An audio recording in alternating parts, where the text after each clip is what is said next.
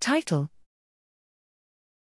Single cell and spatial alternative splicing analysis with long read sequencing. Abstract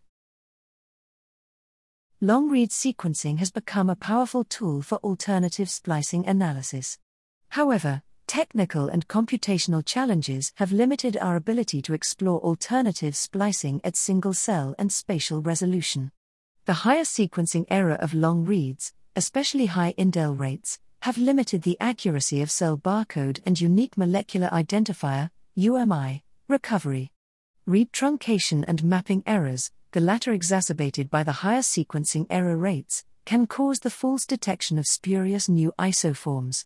Downstream, there is yet no rigorous statistical framework to quantify splicing variation within and between cells/spots. In light of these challenges, we developed LongCell, a statistical framework and computational pipeline for accurate isoform quantification for single cell and spatial spot barcoded long read sequencing data. LongCell performs computationally efficient cell slash spot barcode extraction, UMI recovery, and UMI based truncation and mapping error correction.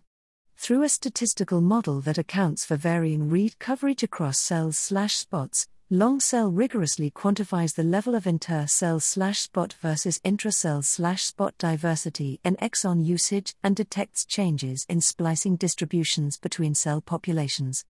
Applying LongCell to single cell long read data from multiple contexts, we found that intracell splicing heterogeneity, where multiple isoforms coexist within the same cell, is ubiquitous for highly expressed genes. On matched single cell and Visium long read sequencing for a tissue of colorectal cancer metastasis to the liver, LongCell found concordant signals between the two data modalities. Finally, on a perturbation experiment for nine splicing factors, LongCell identified regulatory targets that are validated by targeted sequencing.